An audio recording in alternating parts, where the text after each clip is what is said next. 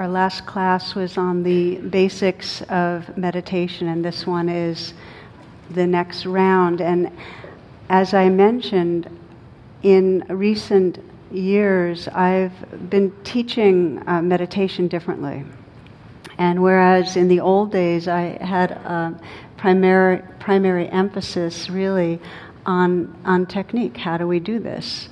Um, what I've found is that um, far more important than technique, than skillfulness, than the how to, is the quality of um, our heart, our attitude, and how we approach it. I found that over the years, this has been decades and decades now, that unless you like to meditate, you won't keep doing it. I know that sounds really like, okay, duh.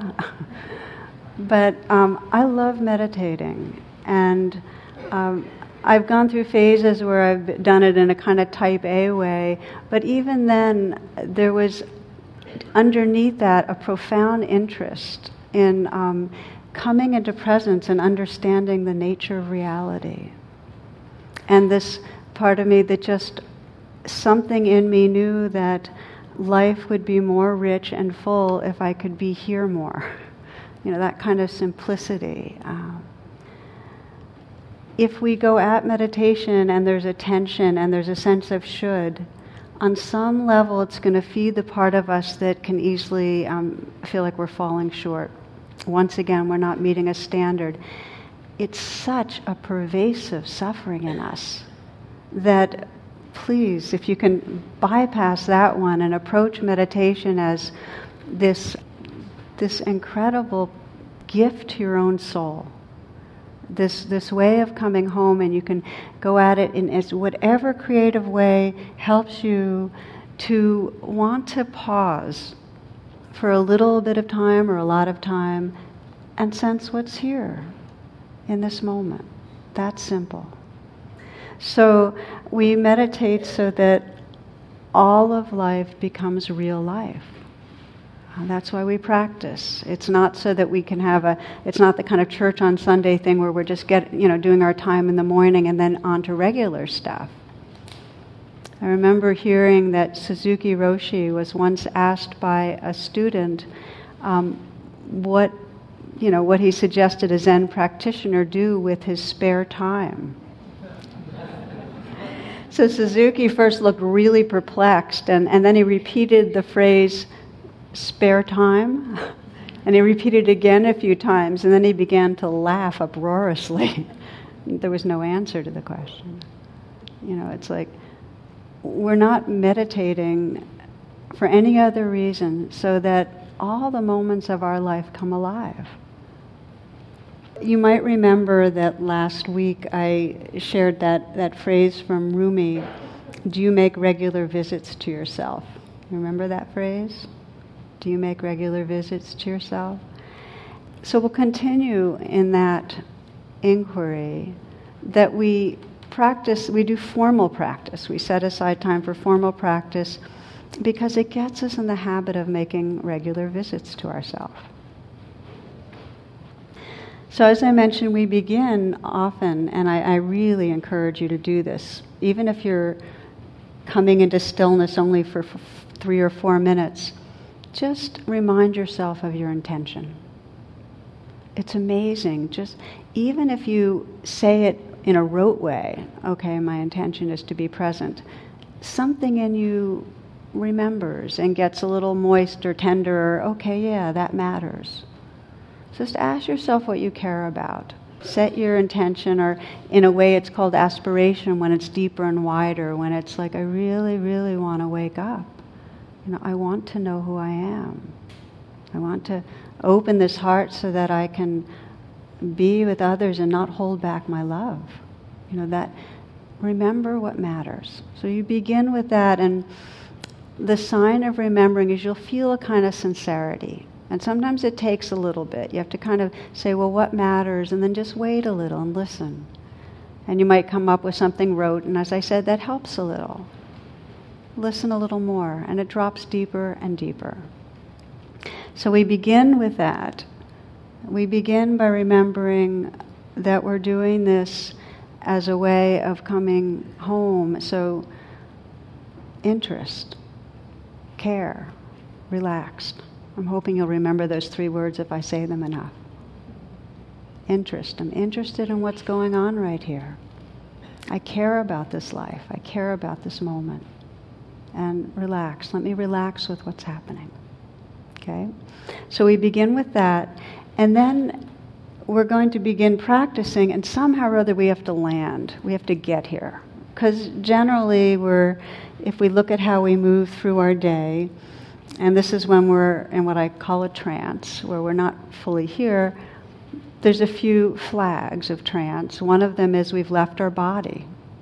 You know, if you watch yourself through the day, you'll find that you're not really inhabiting this, what the Buddha calls this fathom long body. You're not aware of your hands from the inside. Are you right now? You're not aware of your feet from the inside, not aware of this body's aliveness. So we tend to leave this body. We tend to speed up. Not everyone. Sometimes when we're in trance, we slow way down. It goes, we go into freeze. But a lot of us speed up. And we tend to judge. We tend to be evaluating moment by moment by moment how that person is and how we are and what should happen and what shouldn't happen. We just do that a lot. So we have to land by coming back into this body and slowing down a little, letting go of some of the judgment and just waking up our senses. So it's kind of, you know, earth calling earth, landing, I'm here, you know, just getting here, getting here. So we spend perhaps a little bit of time getting here. And you'll notice when I lead you in the meditation, I'll spend a longer period of time just to give you the sense of what it's like to listening to the sounds, listening to and feeling the sensations, sometimes scanning through the whole body, getting here. Then the training in formal meditation I, I, usually have two labels for it. One part is coming back because we leave. So we just keep practicing coming back, coming back. And the other part's getting the knack of, of staying here, a really deepening presence, learning to stay. So what happens is that we start practicing coming back. We have a, a home base that we pre establish so we can have something to come back to. And for many of us, it's the breath. But also, it's quite fine for your home base to be the whole feeling of your body sitting here. That's a really good home base. It's a little broader, it's not as precise and refined. If your home base is the breath, your attention can get sometimes more refined and precise. If your home base is sound, your attention might get more open. You know, there's different flavors to each home base. But experiment, find something that helps you to get here. So we keep coming back, and what we notice because the mind is so busy is that it goes off a lot in thoughts. And so a lot of the training in formal practice, what we're getting the knack of, is just noticing, oh, in thought, that's a virtual reality. Nothing wrong with it, and as I'll mention, there's a lot we need about it, but it's not here it's thought. I mean, thinking's happening here, but it's about something else. So we, we train ourselves to notice thinking and be back in this here-ness over and over again. And it's a gentle training. In fact, if there's any judgment in noticing thoughts and coming back from them, even if you've been thinking the whole meditation and you think you deserve judgment, you don't. You know? It's sometimes the best metaphor is as if we're, we're training a puppy. And, you know, the puppy goes off and does stuff, and we say, come back, come back, sit, sit. You know, the puppy will go off to the corner of the room and pee, right? Well, our minds do worse. I mean, the minds have no shame, you know? And if we're training a puppy in a way that's effective, we're not going to be, be heavy handed gentle. Come back, come back. Some of you might remember there was this necklace I, I saw. It, was a, it had a bone on it. And the words on it were sit, stay, heal. so we learn that way. Come back, come back. So now there's a question that comes up when I give these, uh, these guidelines, which is, but we need to think. You know, how can we go through our day, go through our jobs, go through, you know, relating with our family, etc., and um, not be thinking? We can't just all be with the breath, or you know, it, how can we live our life that way? So, just to say we can't, and that's not the point. That's not the point. I mean, thinking is one of nature's creative wonders. And, you know, we wouldn't, it, we can't survive and we can't thrive without thinking. Uh, you have to think to write a poem or to build a building, or you have to think to design a garden or plan a business strategy or to have a meaningful conversation with your child or your partner. You have to think. And I spend hours of thinking when I'm putting together talks, hours. So, um, so it's said that the mind secretes thoughts like the body secretes enzymes. It, it's just a part of it's a part of our life. So the problem is not thinking. The problem is being lost in thought so that we have no sense of what's right here. And because our thoughts are so often fear based, and I invite you to stop in the midst of thinking and find out is this actually a useful, helpful thought, or is this kind of really churning through because of fear? Because there's so much fear energizing our thoughts. When we're lost in thought, we're really identified with what's called the fear body, or the body of fear. Does that make sense? So, what happens is we spend huge swaths of our time, you know, in this kind of familiar cocoon of thinking, and a lot of it's worry thoughts, kind of planning as if something is going to go wrong, rehearsing, judging. And what happens is that we get identified with the thoughts, and that's our body state, and our whole sense of who we are becomes small. So again, the problem's not thinking, and the point's not to eliminate thoughts. The training is to become aware of thoughts so we can choose really what's going on. So we can say, yes, I want to continue to explore this through concepts, or mm, come back here, be with the breath, be with the body, be with what's right here. We can use thoughts wisely. I'll share a good friend of mine, another teacher, uh, Wes Nisker, says this, and this is about his relationship with his mind. He says, We're still friends and we still live together, but I'm no longer codependent.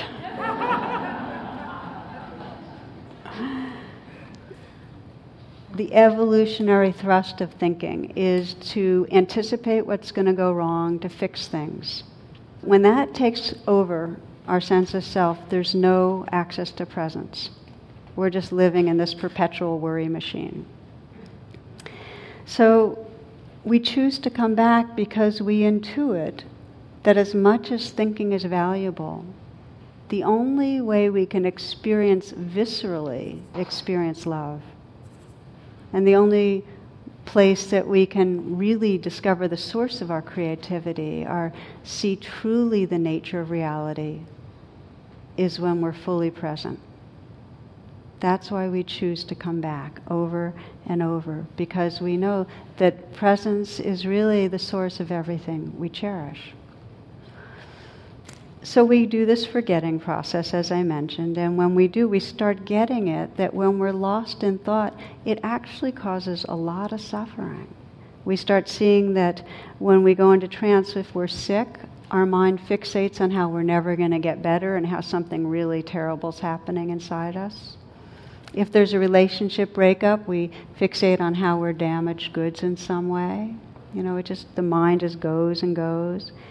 If there's a conflict with someone else, our mind gets riveted on blame and on resentment and cycling through that.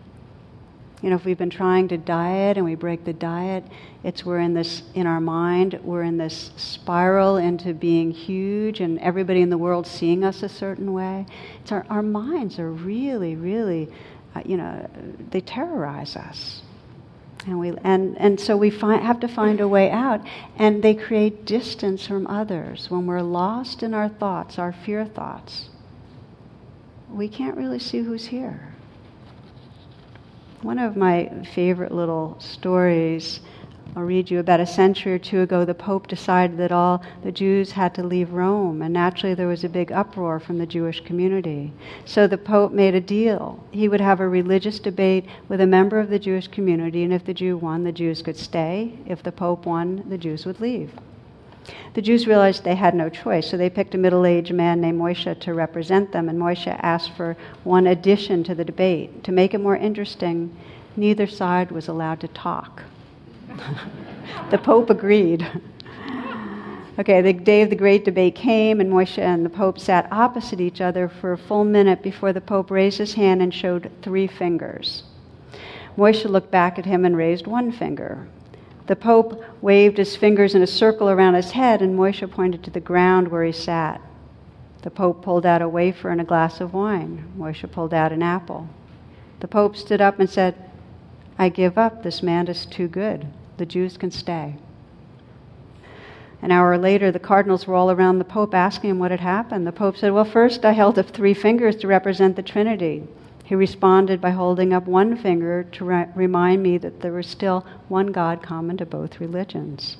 Then I waved my fingers around me to show him that God was all around us, and he responded by pointing to the ground, showing that God was also right here with us now. I pulled out the wine and wafer to show that God absolves us from our sins. He pulled out an apple to remind me of original sin. He had an answer for everything. What could I do? Meanwhile, the Jewish community had crowded around Moshe. What happened? They asked. Well, he said, First, the Pope said to me that the Jews had three days to get out of here, and I told him that not one of us was leaving. he told me that this whole city would be cleared of Jews, and I let him know that we were staying right here. Yes, yes. And then asked the crowd, I don't know, said Moshe. He took out his lunch and I took out mine.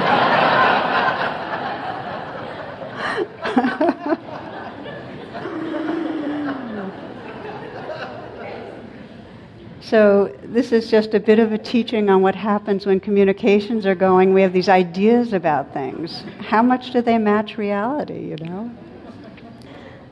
I, for many years, I had a T-shirt. I actually um, gave it away to one of our auctions, and it said, "Meditation. It's not what you think." You know. so it's a gift, as I mentioned, a gift to our soul to be able to learn to be able to pause, to stop to sense, oh, virtual reality, and then we sense, is this valuable, or is this in some way reaffirming? A separate self, a deficient self, a bad other, we start to have that wisdom to discriminate. So these are the first pieces of, of our meditation training. To land here, to kind of establish some sort of a home base, and to keep coming back so we get to sense the difference between being here and being in a world of concepts, of ideas. Just to know the difference gives you some freedom.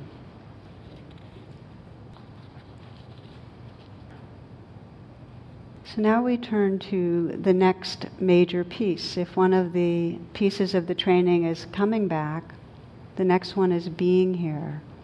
And, and being here is another word for a, full, a mindful awareness. It's an unconditional presence. One of the metaphors I think is useful is if you imagine this first part of coming back as kind of taking a camera and you're and you're adjusting the focus to get right here. You're bringing everything together, collecting it in the focus, clarifying the focus.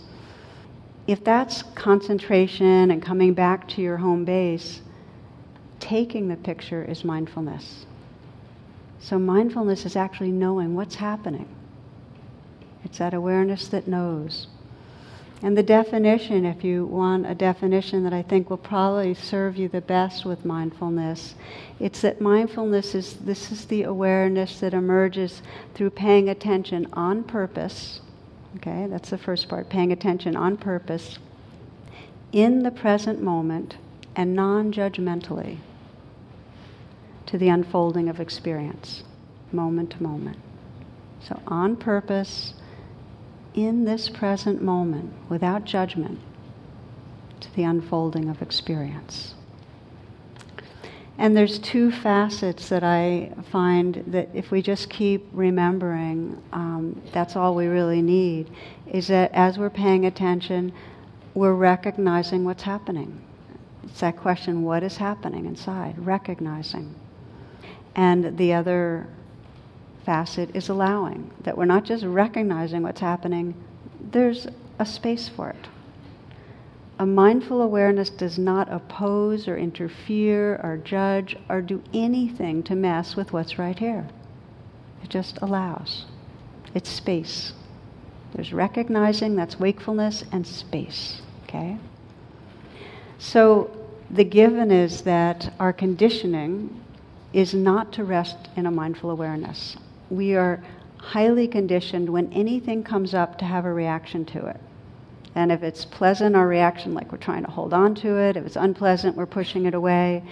We don't just go, oh, recognizing, you know, sharp stabbing into my lower back. Oh, allow. You know, it just doesn't, you know, it's not like that. So, um, again, a story that has helped uh, me and many people in, in, in deepening our, our sense of, well, how does mindfulness work? And this is, some of you might have seen the movie Gorillas in the Mist. And I, and I refer to it often because um, the background to it is that George Schaller was a primate biologist who uh, went in to watch these, uh, went into the wilds, and he got from his expeditions more intimate and com- compelling information about gorillas than any of the past generations of biologists and, and researchers had been able to do. None of the scientists had gotten it. He could give detail, remarkable detail about tribal structure and family life and the intimate habits of the gorilla, and he, he attributed all to one thing how he was able to do this. He didn't carry a gun. All the previous generations of scientists had gone into the wilds, these rifle toting men, and these gentle creatures, these gorillas, in some way picked up their fear or their aggression or something and did not make themselves available. They stayed hidden. And I think that's so interesting. I mean, this is real. We're very connected with other creatures and with our inner creatures. What happens when we carry a gun? I found this, this story about how the gorillas allowed him in, and then in the in Gorillas in the Mist, Dian Fossey, his one of his students, uh, was able to do the same thing: sit amongst the gorillas and learn their ways. So this story captures the spirit of mindfulness, that we're paying attention with interest, okay, real interest. What's going on inside here? And with care, we're not carrying a gun. There's a kind of relaxed quality. You heard the three again? right? Interest, care, relaxed. That is really, that's the atmosphere that allows us to wake up, that allows us to find uh, healing and freedom. This being here. So I often think of, of our inner life as a kind of wilderness. And there's all parts of our being. There's inner weather. There's these vulnerable parts of us. Uh, I sometimes call it the unlived life, the parts of us that we haven't yet fully opened to. And they won't come into the light of consciousness unless these qualities are present. Okay? The parts of us that we have not yet been with, unless there's a really caring, non judging presence. So, what happens often when we begin to touch these, when we begin to touch the kind of restlessness in our body? You know, if you stop in the middle of your day, if you're in your busyness, and you all of a sudden say, okay, just stop for a moment, okay, and you check your body, you'll find that stopping is really uncomfortable. And if you keep just stopping. You'll find that there's a kind of a push to keep moving and a restlessness and an anxiety. Like if you don't keep doing your doing, something bad's going to happen. So we do a lot to cover over that kind of primal anxiety that comes from feeling separate and vulnerable and not okay. And we each have our strategies. I mean, some of us race around like crazy busy. Others of us, you know, do a lot of that kind of self-numbing with, um, with food or substance. We have many ways of distracting ourselves. I often share the story of the, the man and the woman sitting in the living room, and he's telling his wife, You know, if I ever get into a vegetative state, please pull the plug. At which point she goes over to the TV set and yanks the plug. And, and, and I love that because how many of us are completely plugged in? I mean, how many screens do we have nearby? You know, we do. We are really hooked. So, the primary way we leave, we kind of get away from this, is that we start obsessing. And, and our minds are very much addicted to, to obsessive thinking.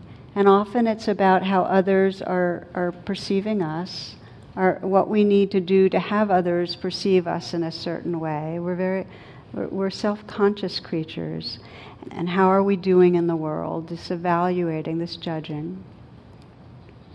I read you uh, from Pema Chodron. She says, being preoccupied with our self image is like being deaf and blind. It's like standing in the middle of a vast field of wildflowers with a black hood over our heads. It's like coming upon a tree of singing birds while wearing earplugs. I read that because I think that's such a powerful, powerful teaching. That when we're in our obsessive thinking, it's like we are, our eyes and our ears are blocked to the life that's right here. And we block out that restlessness, but what else do we block out? You know, we block out a sense of who else is here. And we block out underneath that restlessness our capacity for a presence and a love and a creativity that's really part of our innate nobility. It's part of who we are, but we block it out. So, the pathway home that we train in is to come back and to have this intention, not because we're doing a formal training, but because we want to be with our life, to stay, to put down the rifle, to simply notice what's happening. Now, the training has different domains to it, and in classical Buddhist teachings, the way we start is with the training of the physical sensations in the body. And the understanding is that if you can be with the sensations, the aliveness that's here, then you can open to the emotions that build on that aliveness that are that's the aliveness is the essence of them. You can discover the thoughts that are going on when you leave. You can be really with this whole realm of experience. So we start with the body. And then we build in that training as uh, part of our practice, learning to get very familiar with different emotional states. And then we widen it to including the different types of thoughts and thought processes. So we begin with the body, and the Buddha taught that this entire world exists within this fathom long body, that we can learn the whole Dharma, everything about suffering and freedom from suffering, if we can bring this mindful awareness to aliveness, to the aliveness in the body. And so we begin to practice. Um, I, I like reading from John O'Donohue. He says, Our bodies know that they belong to life to spirit. Our bodies know that they belong. Then he says it's our minds that make our life so homeless. So our bodies know that they belong. So we begin to take refuge in our body, bring mindful attention to our body, and we'll practice that that now, just this first foundation of mindfulness as a way of, of homecoming what I'd like to invite you to do as a way of practicing is to um, practice standing up.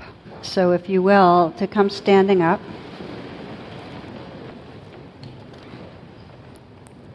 And find a way of standing so your, your feet are apart in a way that gives you a comfortable sense of balance. And just let your body move around a little bit without knocking into anybody else, just so that you can kind of stretch out and move a little and feel feel your muscles and tendons and breathe. That's it. Good. And then when you come into stillness, close your eyes. As you feel yourself standing here, feel the feet and let the feet widen. Just feel a sense of the feet widening without moving at all, just from the inside out. Feel the feet widening.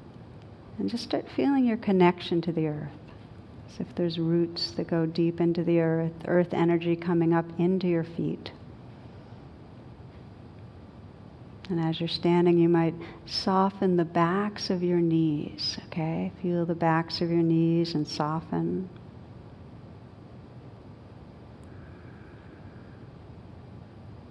That's it. And then taking one hand and putting that hand on your belly, the other hand on your sacrum, see if you can soften your belly.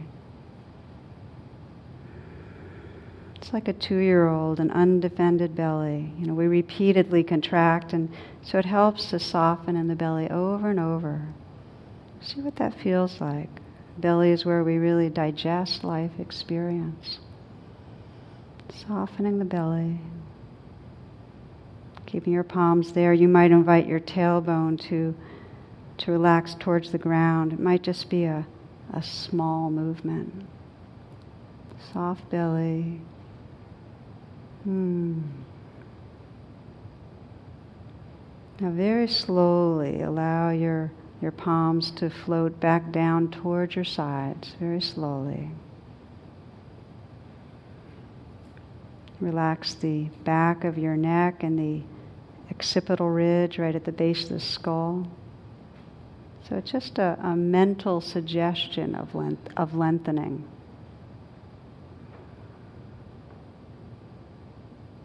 You might notice the chin going parallel to the ground.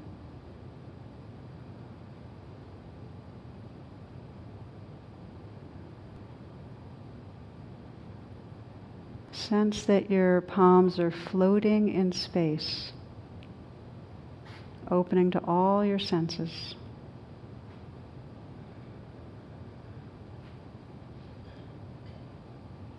So you're aware of sounds, listening.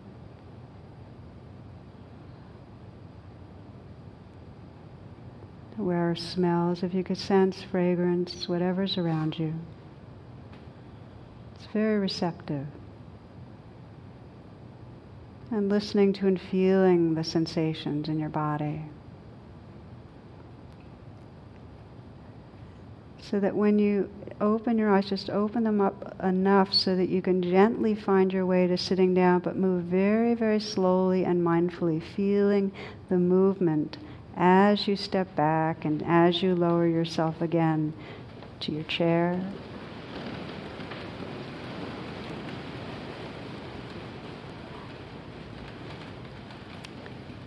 And then close your eyes and find with subtle movement your way of sitting so that you're sitting in a very sensitive way, that you can be alert, the spine is tall.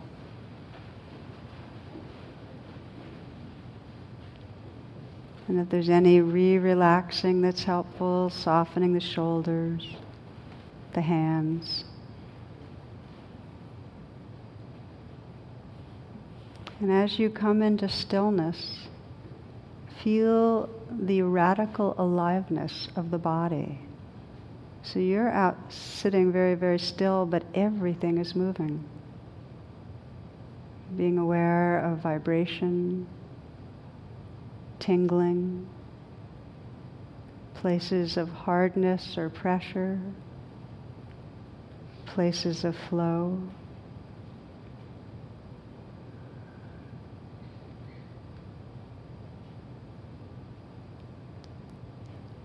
You might explore imagining this. Imagine that you're an enlightened being, a Buddha, Jesus, Kuan Yin, the Bodhisattva of compassion. Awareness that's wide open, awake, free, loving. Just imagine that. Experiencing world, life around you, within you.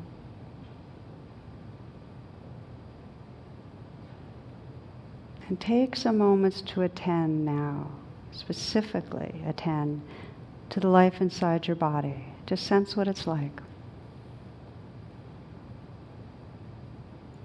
You're an enlightened being, just receiving the life of this body. Sense what it's like pleasantness, unpleasantness, tingling, vibrating, flow,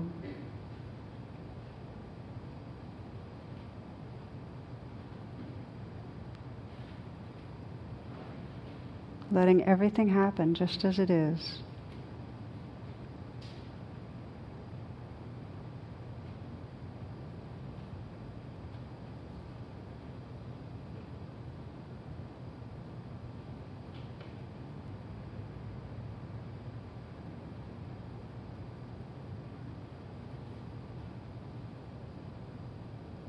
Sometimes we get surprised that we can imagine being an awakened being. And yet that's our essence. So continuing to meditate, we we practice in this very simple way mindfulness of sensations, just to recognize what's happening and in some way allow it. For some people, it's helpful to imagine bowing to whatever's predominant.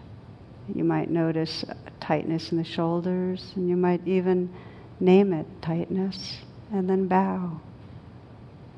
You might notice a pressure in the small of the back, pressure, bow. Or else you might say yes, or this too. In some way, recognizing and allowing what's here. You might sense heat. Ah, hot, hot. And again, bowing, saying yes. In this way, for the next little bit of time, to be mindful of the changing flow, recognizing and allowing, letting life live through you.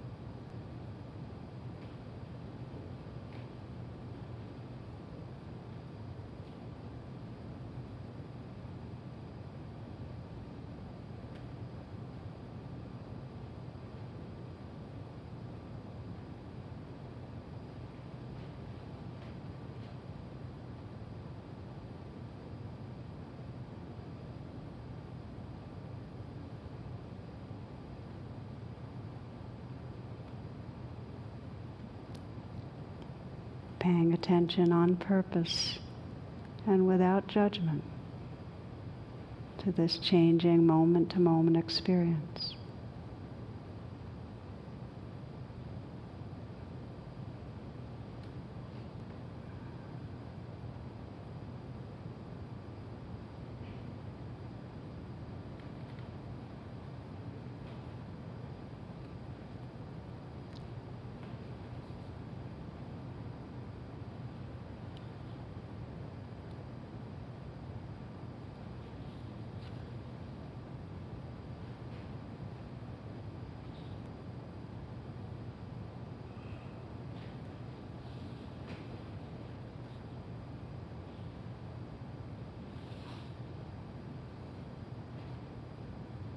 There is no controlling life. Try corralling a lightning bolt containing a tornado. Dam a stream and it will create new channel.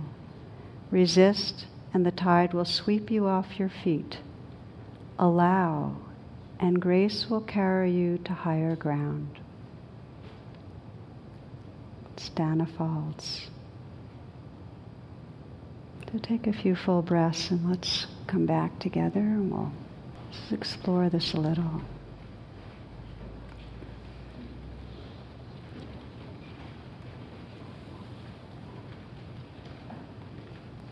So, this is the first foundation of practice that we begin to get some familiarity with simple presence with this changing flow of aliveness.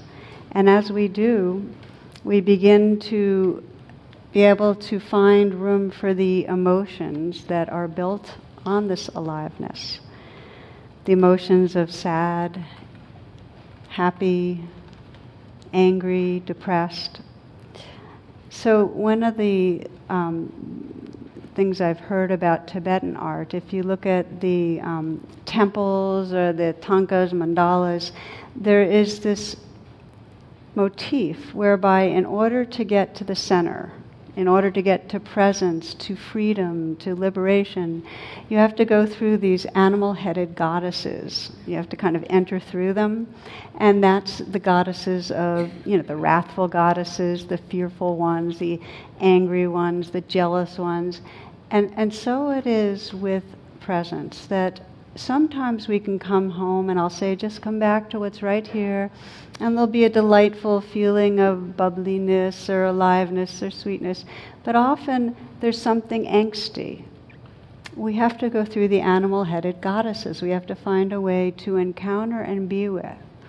And our habit is as soon as I've mentioned, as soon as we get even a glimpse, we usually go bicycling off in the different direction. So um, I love this image that um, much in the way that we name and bow to the sensations that are coming up that we encounter. Similarly, when you encounter difficult emotions, fear, anger, hatred, jealousy, to be able to name it is the first step. The, the shamans say that to be able to name fear is the first step of not being in the trance of fear. If you can name something, you're not caught in it. And this speaks to what I call the magic of mindfulness. And I just want to say in a few words what it is about mindfulness that's not just something that relieves stress and helps our immune system, but something that actually serves spiritual freedom. And that is this that when you're paying attention to sensations that are here, or when you're paying attention to strong emotions, and instead of reacting, you're staying present, what happens is that your identity, your sense of who you are, shifts. When we're reacting to sensations, if it's unpleasant and we're pushing it away, or when we're chasing after something, or when we're afraid and we're possessed by the fear, we become a wanting self, a fearful self, an angry self. In other words, our whole sense of our being contracts. When we are mindful of what's going on, when we notice it, the who we are begins to inhabit that which is noticing. So we enlarge from the reactivity of a small self to that space of presence that includes what's going on. It's like an ocean includes the waves, but our sense of being is not confined to the reactivity. So that is the power of it. It's a shift in identity that instead of fighting the animal headed goddesses, by being present with them, we arrive in the presence that includes all the gods and goddesses and fears and loves and beauty and hatred and we are that awareness that's more. We come home. So we'll be doing a, a final meditation in a few moments on this homecoming. But I just want to say that in a very immediate way, this capacity to pause and step out of trance enables us to establish a sense of relatedness to our world. Every time we're reactive, we separate from others. One of the, the stories that's always moved me, uh, we shared it just recently at a, a, teaching some of you were at this weekend, uh, in the army, they sometimes, if somebody has anger difficulties, they'll, they'll recommend a, a mindfulness based stress reduction program for, for anger management. And one man had gone through this, this mindfulness program for anger management, and he was on leave and he was at a supermarket and he piled up his cart, got into line. It was not the express line, but the woman in front of him only had one item in her cart. But there she was in his line. And not only that, she had a little baby, and when it was her turn, she passed the baby to the clerk, and they oohed and awed over the baby, and he started getting angry you know, he's, I'm an important guy, I have things to do, I've got stuff I got to get done, this is taking my time. And she went on and on, and he's sitting there with his whole pile of groceries, she's got one item. He realized he was getting angry, and he paused. Okay, the sacred art of pausing. And in that pause, he did just what we're talking about here. He brought his attention inward and he started sensing, okay, so what's happening? Recognize, right? And what he recognized was underneath the anger was a sense of fear. I'm not going to get things done. And sometimes for many of us, not getting things done means failing. Okay? So he got in touch with that. And he, and he said, okay, under, you know, there was some kindness to that. And then he felt a sense of space, which is what happens when we bring presence to what's going on, to the animal headed goddesses we become that presence. So he opened his eyes and looked through the eyes of presence, and he saw the child was cute. So when it was his turn, he said, the woman left with, the child. Um, he said, "You know, uh, that little boy is really cute." And uh, and the clerk just she beamed. She said, "Oh, that was that's my child. In fact, my husband was in Iraq last year and he was killed. And my, this is my mom, and she watches the child for me, and she brings him in each day, so I have a chance to be with him." And so, as I, as I share that, just to say, you know, we might think, well, not everybody we're encountering has had such, you know, has had such a tragedy. But the truth is, everyone we meet is struggling hard. Everyone we meet in some ways living with a body that, that goes and in the uncertainty of losing others and losing what we love? And what would it be like if instead of racing through to the, to the end line, we learn to pause and come back? Come back. Okay, let's come back here. And what would it be like if we paused and came back and really just stayed with what's here enough so we could begin to look at each other and not look through the veil of trance, but just see who's here. We'd have a different world. And this is the, the promise, in a way, of a path of presence.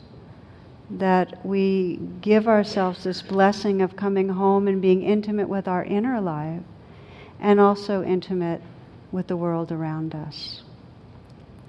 And so it's with that kind of invitation that we we sense, okay, practice matters, and we want to establish a way of practicing so that we really can wake up our hearts and minds and not, you know, run away from it because it feels onerous. And so I'll just mention a few things about that before our, our closing meditation. And, and one thing is, as I've, as I've said, that our attitude, if our attitude can be quite simply, okay, I'm interested, you know, I care, relaxed. It makes all the difference in the world. And if we commit ourselves to sitting regularly, we get into this habit, this familiarity with what's right here, familiarity with homecoming. My own experience was that I was in an ashram or spiritual community which supported me in practice so that for you know 12 years I had a group of people I could always sit with. But I left the ashram, the spiritual community, and immediately had a new a child. And so there I was with a new child and no community, and you know my practice got a little shaky. And I remember um, at one point finally realizing that um, I really wouldn't be happy unless I made more regular visits. And so I committed myself to stopping every day and practicing this homecoming no matter what. But I had a back door, and I want to tell you that so you can design your own practice like this, which was it didn't matter how long. Now, that's a really huge back door. and it's a little bit of a trick because I, I end up practicing pretty regularly. You know, I practice 45 minutes an hour a day. Well, that's because it's really been so much a part of my life. But even when I don't have long, I'll say, okay, I can just practice for three minutes. And I'll sit down and, and, and you know, just kind of quiet myself some. And sometimes that's all it is. Sometimes it's the end of a busy day, and I'll sit at the edge of my bed and I'll quiet down a little, I'll feel my breath, and I'll just wish blessings to everyone and, you know, go to bed. But often it's not like that. As soon as I sit, something in me goes, oh yeah, okay, the breath, I'll feel the breath, and I'll just sense, oh, right, this matters. And then I kind of stay longer than I expected. But the reason I bring this up is that, like all parts of this universe, rhythm matters in terms of our daily practice. And if you take some time each day to just have some space of homecoming, there's a part of you that will remember more and more often. It'll start spreading through the day more. So um, it's just an invitation. And for some people, it's actually not the right strategy. It's a setup for feeling like you're not doing something right. Put it aside. If that's the case for you, find your own way of really welcoming yourself to the practice. Because, as I mentioned, it really is the most precious gift. So let's close with a bit of um, just sitting for a moment.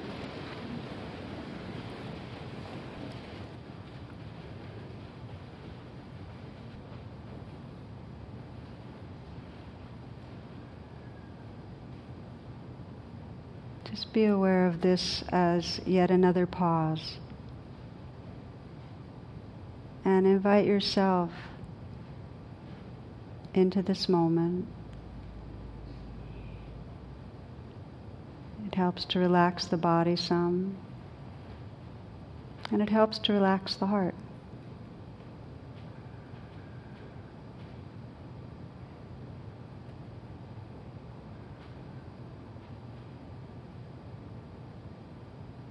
You might sense your own path, what matters to you in this life about waking up, about relationships, about freedom, about happiness.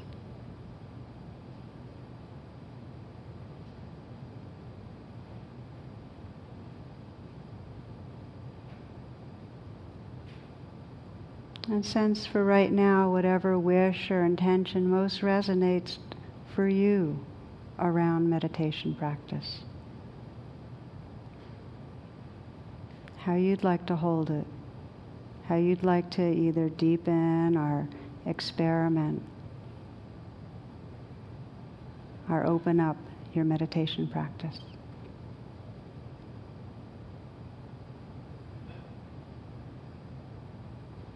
What will most support you in coming home to happiness, to peace, to freedom?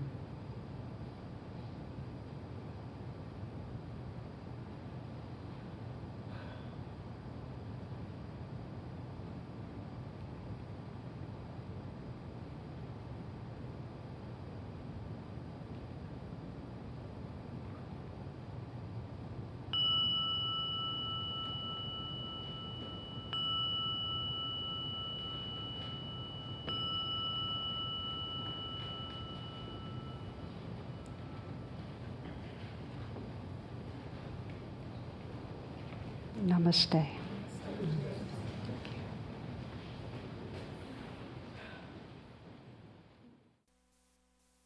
The talk you just listened to has been freely offered. If you'd like to make a donation, learn more about my schedule, or about programs offered by the Insight Meditation Community of Washington, please visit either my website, which is tarabrach.com, or IMCW's site, which is imcw.org. Thank you very much. Thank you for listening. To learn how you can support the teachers and Dharma Seed, please visit dharmaseed.org slash donate.